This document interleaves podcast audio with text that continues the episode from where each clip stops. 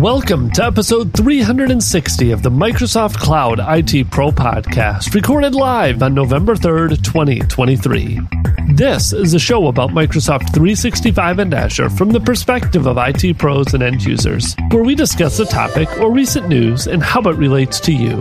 Today, Ben laments about a change in the data processing for Azure Sentinel, which, side note, less than two weeks later has now been reversed. And then Scott provides some suggestions around Microsoft's policies and how to keep up to date on them. Then they wrap up the show by talking about ways to track resource ownership over time for your Azure resources.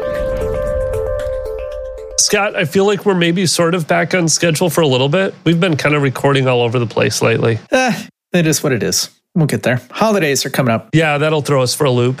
We're only 15 minutes late today. oh, yeah, I got caught in a meeting about some stuff coming to the business. Future announcements coming down the road. But I have an announcement. Let's just dive right into it, Scott. I have an announcement I got from Microsoft that actually was kind of disturbing. And it was a little ironic with some other conversations I was having. So the other day, I should find, I don't know where this conversation was. I was talking to a friend of mine, and we were discussing, I think we were actually discussing browsers and our preference for browsers with Firefox versus Edge versus Arc and Safari and all the options, Brave, all, all the fun things. Yes. And he made a comment about trying to start transitioning from Edge to Firefox. One, he's been having some issues playing videos in Edge. But the other comment he made was he's I'm starting to get a little worried about this AI stuff with some of these companies training LLMs and them using my data to train their models because there's also been some debate that we've had around this about like training models off of website data. If some of these companies, not necessarily specifically Microsoft, but the OpenAI models, the Bard, like all of these, how they're learning is are they t- potentially scraping like copyrighted material off of websites to train these lang- large language models? Like, who owns the stuff on my blog if they start using my blog and answers for these large language models, all of that. So it was kind of a security discussion around AI and access to data and who you trust and who you don't trust and all of that. This was literally like three or four hours later. I got an email titled Microsoft Sentinel will begin collecting security research data on for December 2023. So December 4th of this year. And this is not for my tenant. This is actually for one of my customers' tenants. But it says, we're changing how we collect data starting on this date. You're receiving this message because one of your Microsoft Sentinel workspaces, so log analytics essentially, is opted out to share the data with Microsoft Security Research. This was turned on for a reason we did not want this particular data being shared to Microsoft Research. Turns out, Microsoft Security Research protects our customers against threats and attacks by delivering built in state of the art detections, investigating tools, attack disruptions, and mitigations. Building more accurate models AI models, I'm reading between the lines there, it doesn't specifically mention AI, requires diverse data sets and signals. Because of this, starting December 4 of 2023, Microsoft Security Research will have access to your data to help build, test, and optimize analytics models and detections. Okay, so I turned this on specifically because I wanted this data to stay private. And now you're telling me. And by turned it on, you mean turned off, it like off explicitly right. opted out, out of this thing. Yeah. Out of this. And now they're just saying, sorry, too bad, we don't care. We need to build our models, so we're going to go grab your data anyways. They do go on to say, so then they have some more information, and I haven't dug into this too far yet, but it's privacy and data handling commitments and the Microsoft Online Services terms and Online Services Data Protection Addendum, their legalese applies. It also says customers using customer managed keys, CMK, won't be affected by this change. So I am theorizing that by that single sentence down towards the bottom, that if I go switch everything to customer managed keys, it's not going to get shared because potentially this is encrypted then beyond their ability to grab it. And then it also has a help and support. If this change affects your environments, well, yeah, because you're actually changing settings on me and you'd like to learn more about it, please contact support. And then it just walks through like the path to go through under your issue type and support in azure Yep. and then it gives the account information subscription name all of that in the azure subscription that this is using. I'm not a big fan of this. I get if they want to do this and they send an email and ask permission or say would you like to help? or even saying i mean it would probably be borderline as if you don't do anything this will be turned on but you can go back in and toggle this checkbox to leave it off or something along those lines. But just kind of blatantly saying we don't care what you said before about sharing this data we're going to go get it anyways because we want to train our large language models better I totally get the, how it helps with security, how it helps building the models. With Security Copilot coming out, I'm assuming that also has something to do with this. But just going in and blatantly saying, now we're going to access it, especially when they do tend to focus a little bit more on security than maybe some of the other big players. I've tended to trust Microsoft more than Google when it comes to keeping my data secure and the privacy of my data. But this just kind of it rubbed me the wrong way when I saw this. Yeah. So I'm, I'm over here like shaking my head and just rubbing my eyes. So there's a couple of things. So mm, I think part of it is the just abject fear that's been instilled in everybody. Like I would not want an LLM hallucinating on top of my data, either back to me or certainly in context of potentially like my data with other customer usage, things like that. So, like reading between the lines, and I'm not a lawyer. I don't work on the Sentinel team, anything like that. A lot of Sentinel isn't necessarily AI driven, but it is ML driven, which ultimately, like these large language models, yeah, those are actually ML as well. Like we've conflated the whole ML AI thing, blah, blah, blah, all that stuff. Yep. I think it's good to have the signals in there. I think it's bad to kind of revert on a decision like that. It's a good reminder to everybody that when you sign up for these services, like there is a just absolute crap ton of legalese under underneath the covers that drives these things. And I don't think enough customers actually go and read those.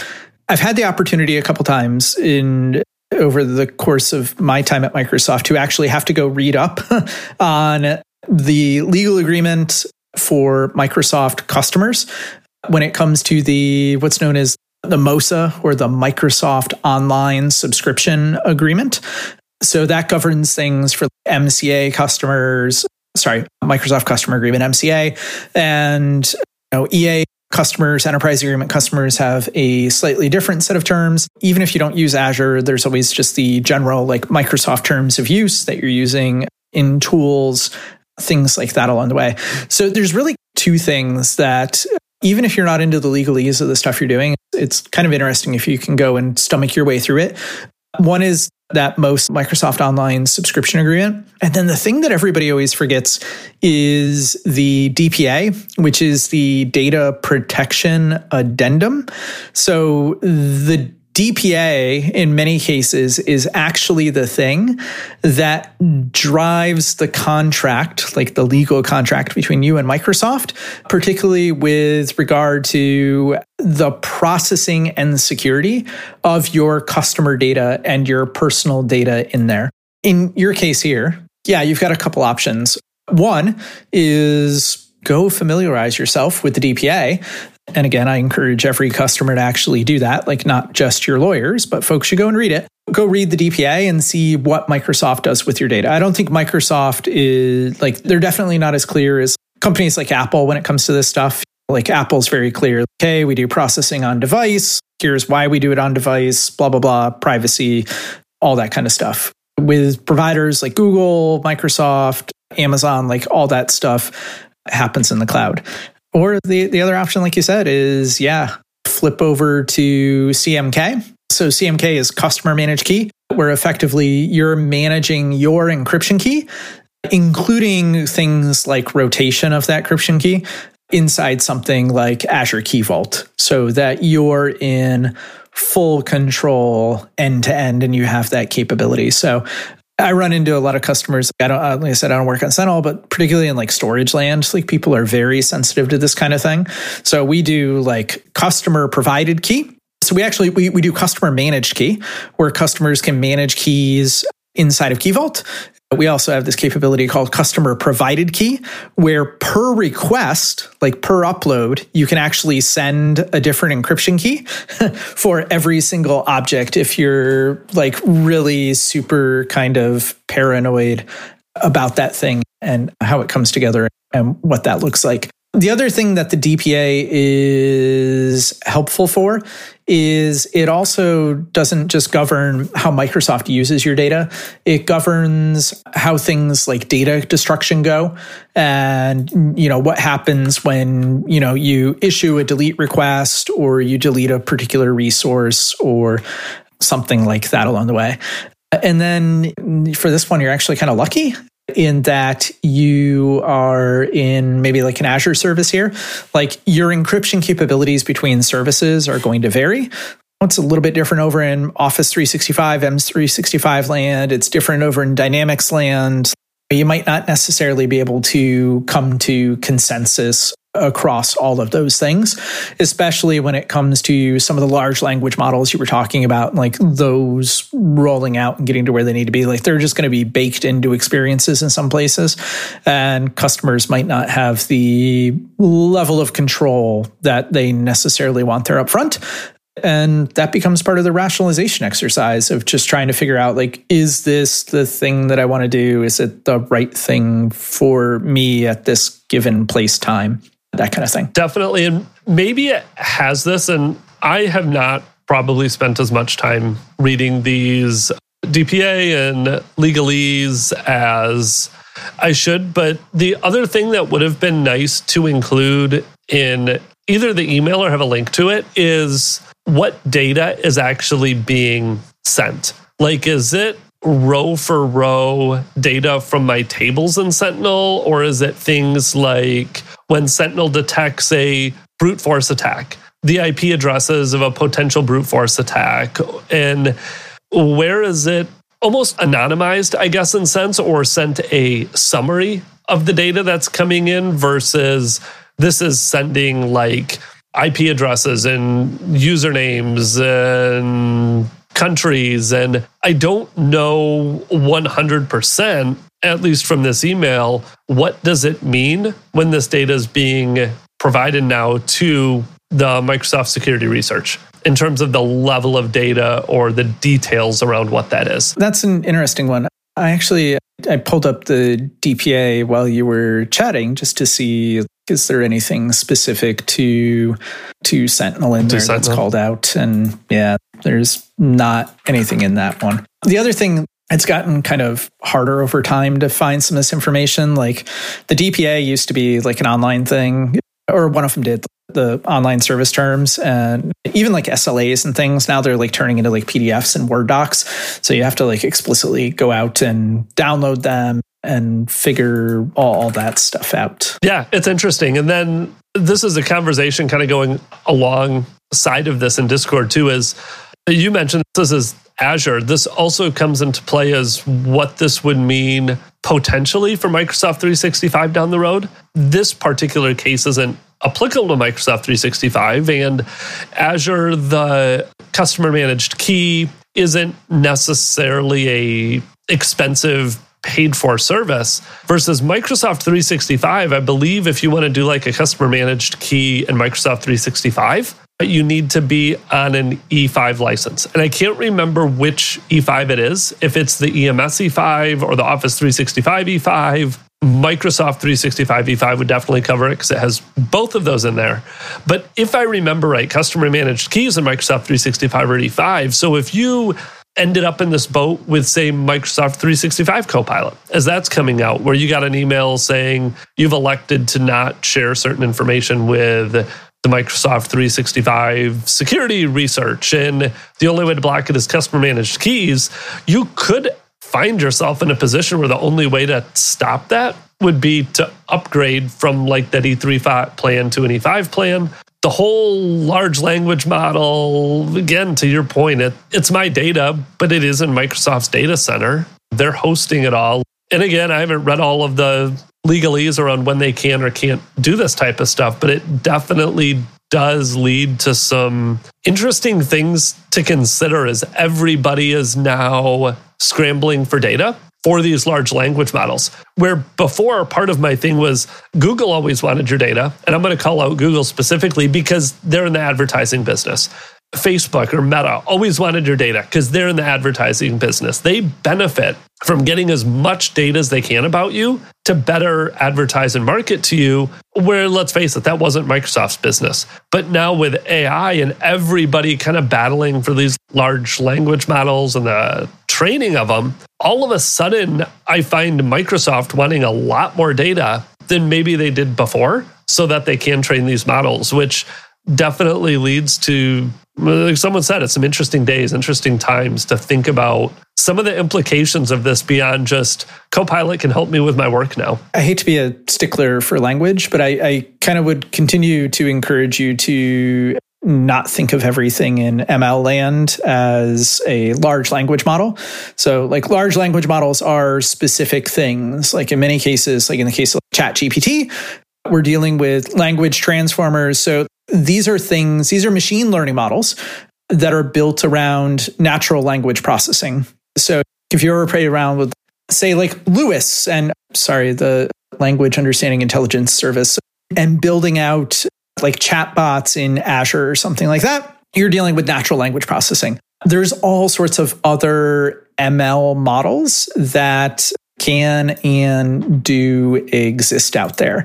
So that could be things like you said, like maybe maybe I'm a somebody like Google and I'm trying to figure out spread of advertising and cohorts of customers. And so I can give my advertisers the best experience where they can target their ads to people in a certain demographic. Like I only want to target 25 to 30 year olds that live in Spain or even a certain region. Like you can get down to that level of granularity sometimes, depending on what's going on out there. And that's very different than, hey, I'm going to throw a large language model against this thing or some type of transformer against it so it can ingest and do a bunch of natural language processing. So I would bet in the case of something like Sentinel, because Sentinel is a product that like you can bring your own ML models to as well. Like you can do your own inference on top of it, even on top of like your own custom data that you potentially bring into Sentinel say you're doing like TAXII or things like that and kind of sidecarring your own data in there. So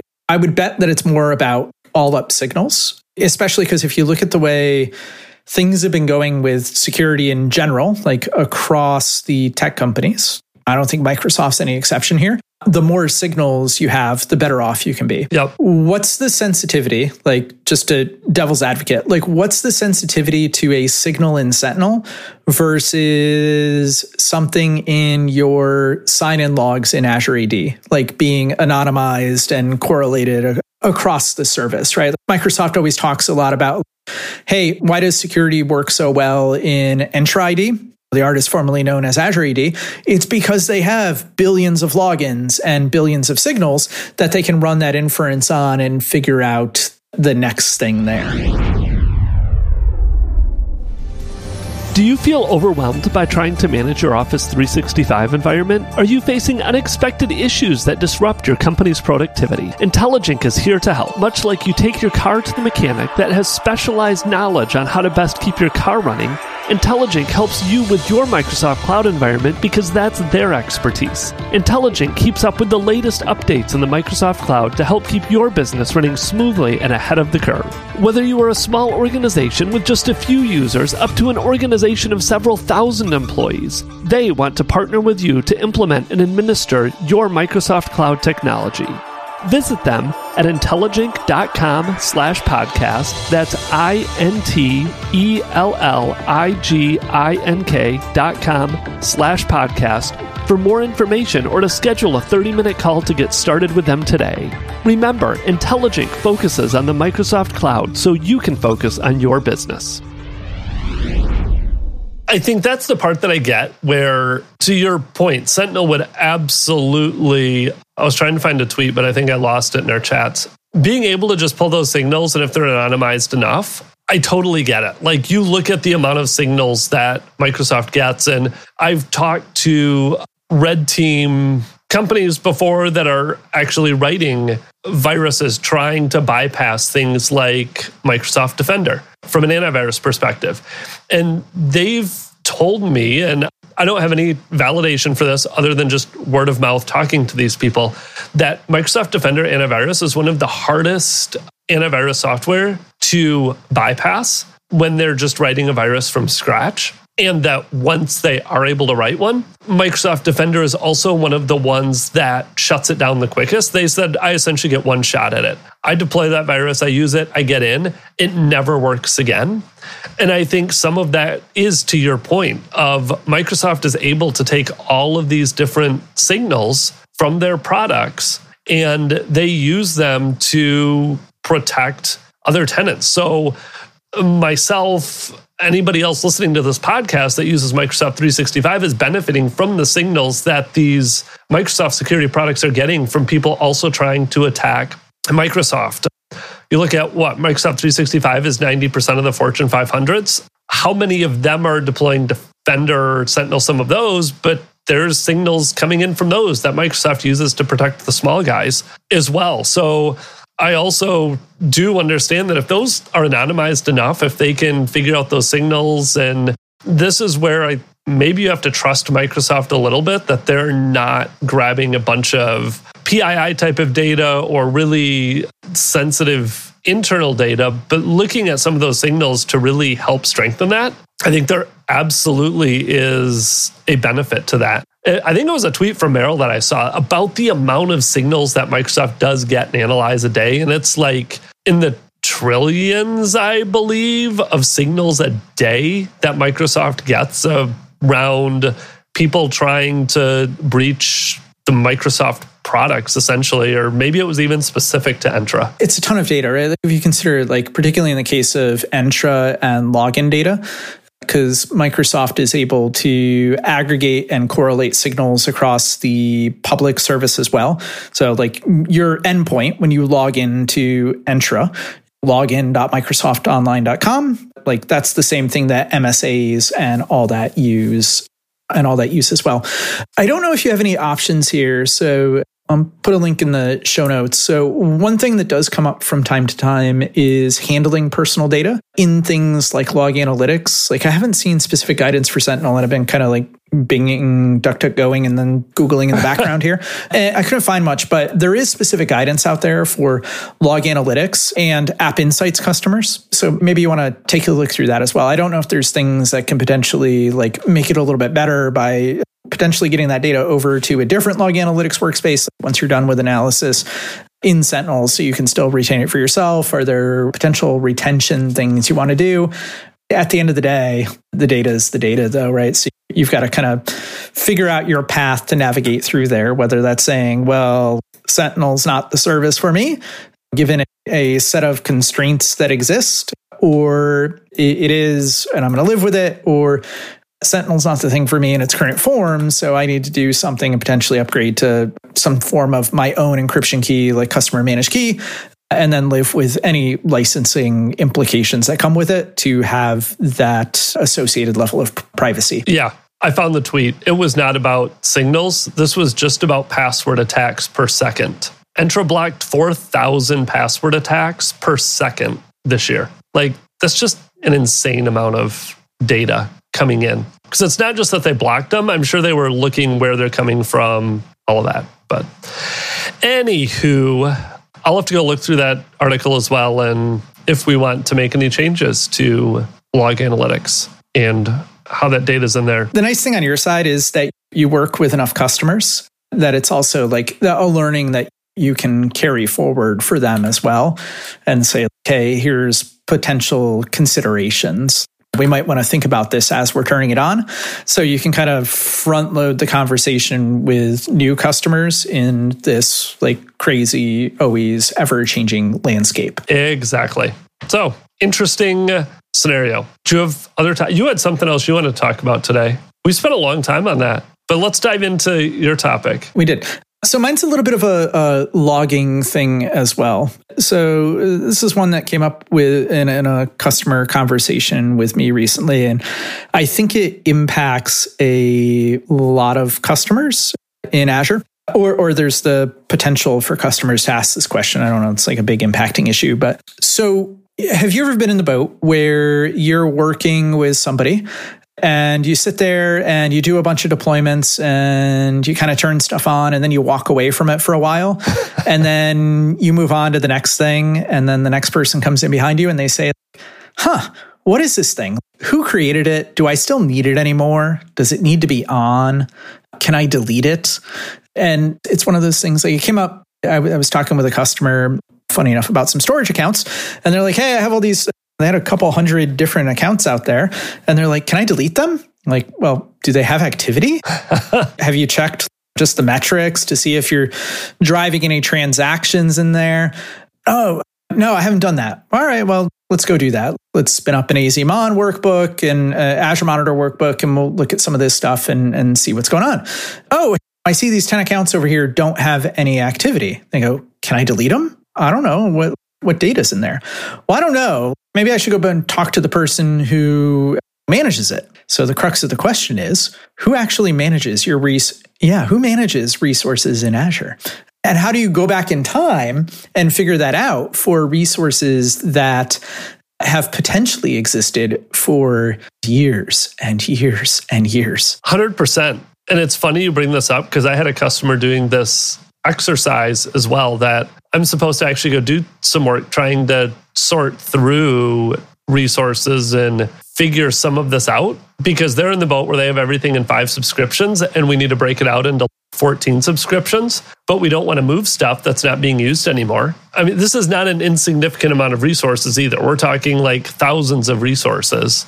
It's not quite, I don't think it's in the tens of thousands. It might be, definitely not hundreds of thousands. But to your point, it's okay, we have these five subscriptions, thousands and thousands of resources. First, before even who owns them or who would know, is how do we even go through and figure out which of these resources are still used, which can be deleted, which maybe can we archive? Are there resources that we could change the SKU on? Have SKUs changed so that we can get some price savings by making some changes to them? And to your point, then who actually is in charge of making those decisions? Because some of these are production services, some of those are devs, some of those are test, and what's going on. So, since I have that question, what's the answer, Scott? I had a couple of thoughts here, and some of it is we're eventually we're going to hit a roadblock and we can't go back in time all the way. So, first thing is, is this resource being actively used right now? I think one of the best ways to do that is start over in Azure Monitor. So I often refer to that in shorthand as AZMon. And over in AZMon, there's a bunch of built in workbooks around kind of core service metrics. So if you're dealing with a core service, so I'm thinking things that fall into kind of compute, networking, storage, many of the data analytics services, things like that, they all have a set of default metrics, which often drive back to things like transactions in the service, right? If I'm dealing with a storage account, am I seeing puts and gets actively to that storage account? And if I am, I, I, I know somebody out there is using it and potentially that helps me take the next step to go and answer the question okay, now I know it's on who is using it. And who is using it can go a couple different ways. If I'm dealing, say, with a virtual machine and who is using it, I might want to go and just check out the activity log for that VM or spit out some diagnostics into something like a log analytics or a storage account, some service like that, and take a look and see okay, great. I know this thing's powered up and it's on. Am I seeing active logins to it? Can I actually infer anything from a login name or like we talked about Bastion last week, a Bastion connection, things like that. If it's a storage account, I have resource logs that I can turn on. Most customers tend to complain once we get down to this step where we're saying like, well, go look at like the fine grained resource logs for the thing because they go, oh, well, I got to turn that on. I got to configure it and it costs me money for the logs. Yeah, I get it. Time is money. And turns out when you use additional resources, those cost money as well. We're not talking about keeping this stuff on forever. Right? You could even turn on diagnostic logs on a service for 10 minutes, whatever period of time is, and just kind of see what you get in there. It doesn't need to be like tens of thousands of dollars or hundreds or even tens of dollars to, to spin that stuff up and turn it on. If none of that gets you anywhere, the next place that I would kind of go off to is the Azure Activity Log. So by default, at the subscription level, there is a set of information that's retained when management plane operations happen. So basically, when you like fire off a request against the ARM APIs, which the portal is doing all the time, like a create event for a resource, an update event for a resource, things like that, those will all be in the activity log there, there's some limitations there. Like the activity log only logs three months of data by default, unless you've gone ahead and configured like diagnostic export for that and potentially sent it out to another place. But I look at that as a little bit of a learning exercise hey, here's another opportunity for you to go through. If this is something that's important for you to audit in your environment, you really might want to think about turning on activity log exporting for the actual Azure Monitor activity log and getting that data out to something like a log analytics workspace so that you can have a richer interaction to go back in time over that resource. I would agree. And that's kind of the approach we've taken as like you said, it's log analytics, it's Azure activity logs. It's really just going through all the logging and looking at what's there. This is going to help with the activity. I don't know that it always helps with the owner. and I think this is a. So the nice thing is, with activity often comes identity because users have to authenticate to these things. Like, hey, we have to figure out if you're authorized. And before we figure out if you're authorized, we need to know who you are yep. to do it. So lots of that stuff is just happening in, inside of OAuth and it's all uh, authenticated against Azure AD anyway. So AD potentially becomes a source of logs for you. Okay, am I seeing sign in logs like during a given period, given time? But as long as you have the log, like it'll have a GUID or something else in it that ties you back to a user identity over in Azure Active Directory, which ultimately like in inferences and, and gets you down to ownership. Now, all this stuff only helps you like if you have the data there. The other thing that I had mentioned, and it came up in the chat over here on Discord, was there's other things that you should just think about, maybe from like a governance perspective. Like there's some best practices around things like tagging your resources, be it either tagging a resource group or tagging individual resources in resource groups in Azure. Like you might want to tag those with a maybe not an individual user, but like a responsible group for it or quite often like i encourage a lot of customers in like multi-home departments like they run multiple departments they want to do chargebacks and stuff like that. Hey let's rationalize not just the environment this thing sits in. Is it prod? Is it dev test? Is it staging? But let's actually tie this back to something like an io code or some type of like internal finance code that you have or even like just a department. Does this belong to finance? Does it belong to azure does it belong to finance, HR, or anything like that? Yeah, I was going to bring that up as well. Going through this exercise and what we talked about logs helps you maybe find what happened before. This is also a good opportunity, I think, to go through some of what you just said. Is maybe this is a good time to start thinking about tagging and even using Azure policies to enforce that a certain resource is tagged with a owner and again whether that be a person a department tagged with what type of resource? This is this something that's getting stood up for test or dev or is this a production level resource? I've seen customers tag dates of when this was created, but thinking through maybe some of that additional metadata that you should start adding or do want to be adding onto your Azure resources so that as you encounter this scenario again, or as you move down the road and you want to six months from now, a year from now, do a regular type of audit of what's out there. Do we still need it? Is it still being used? Having some of those tags can also be very beneficial but you may not have them the first time you do it. Might be something that says maybe we should start doing this. I think it's one of those things like when you run into it, you're like, oh, maybe I should start doing this now, kind of thing. Yep. I see a lot of customers when it comes to tags that they tend to just get stuck in the rut of trying to rationalize like all the options because it's basically just name value pairs, and you can be right. very freeform in your name values, things like that. There's actually some decent guidance out there in the cloud adoption framework about, about just like getting started with tags and like defining your strategy where it calls out a lot of these things. Okay, you might want to tag like the uh, department that owns the resource. You might want to tag like the operations team that owns it. I think that's very helpful, like in the context of even if I don't have the individual owner, hopefully the people who operate the thing have a contact, right? And they can get back to it and do it.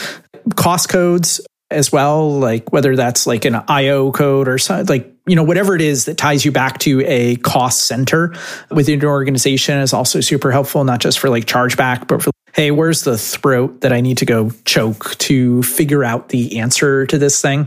I've also seen customers that do things and it is in the adoption framework where they tag things like the owner, the requester, and they actually put email addresses in there. I'm kind of sensitive to that stuff sometimes. I don't know that you should because then you're pumping like PII out potentially into things.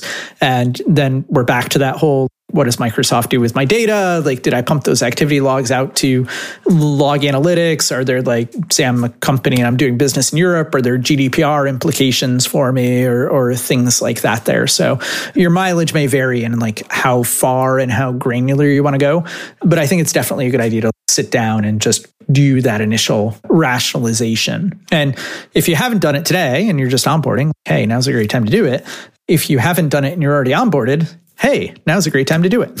Sounds good. I don't think I have anything else on that topic. Anything else you want to cover on tagging, cleaning up Azure resources, deleting everything? I mean, there's always the approach of you delete it all and see who screams, right? Make sure you have backups on, delete it, and whoever screams is the owner. There is that as well. Yeah. to just take it and, and turn this thing over different way and see what happens. And you might have some options there. If you're dealing with a website, like you might not have to delete it. You can just shut it off or a database. That's certainly a way to do those kinds of things. Just make sure you leave it off long enough that you give people enough time to scream. Like I've seen people do things like shut off a database and they leave it off for a day or two and they're like, well, nobody said anything, so I'll delete it. But it turns out that database was only used on like month close or like closing out a quarter or even the end of the year. And three months later, they get they get that ping that says, "Oh, hey, what happened to blah blah?" And you're like, "Oh crap, I deleted that. Nobody ever talked to me." So yeah, you do kind of have to think about those things as well. For sure. Awesome. Well, thanks, Scott. It was interesting discussion today. I got one more for you. If yes. anybody stuck around this long. We are back in November. So last November, we did this thing where we tried to raise some money for Girls Who Code. Oh, yeah. And we had uh, a bunch of awesome listeners donate, and we raised $1,500. This year, I'd like to see if we can raise 2000 and get out there and help the next generation of IT pros or developers, whatever that happens to be, with Girls Who Code. So I'm going to be harping on this one for the next couple weeks just to see if we can get people going during this season of giving. Yes. So we should do that. Should we extend this longer than November? Because we are also recording with some of our schedule for those that are still sticking around. You actually won't hear this until November 16, if I'm doing my date math right. So here's the thing it's open all year. So should that's true. You don't have to wait and come in. But we need to set a sense of urgency. We need to set a time. Like we want to get it by this time. Should we see if end of the year? Should we go through the end of the year? I forgot about the lag in release. Yeah, we'll go to the end of the year. That works for me. See if we can get $2,000 by the end of 2023. By the time people first hear this, that gives you a month and a half through the Thanksgiving holiday season. Yep. Should you celebrate? But right. yes, during November, December, whatever that happens to be. So yes, that's true. Thanksgiving. Yeah. I was talking to my kids about that. They were like, "What holidays are worldwide versus just the U.S.?" And there's really only a couple I can think of that are. Well, there's no. There's a handful, but there's a lot of them that are just localized to countries. Thanksgiving being one of those. Yes, yeah. Indeed. Anyways, we do not need to go down the holiday rabbit hole today, but through the end of 2023, $2,000 for Girls Who Code. Sounds good. All right, let's do it. All right. Thanks as always for the time. Yes, thank you. And we will talk to you again next week. All right, perfect. Thanks, Ben. Yep. Bye bye, Scott. If you enjoyed the podcast, go leave us a five star rating in iTunes. It helps to get the word out so more IT pros can learn about Office 365 and Azure. If you have any questions you want us to address on the show or feedback about the show, feel free to reach out via our website, Twitter, or Facebook. Thanks again for listening and have a great day.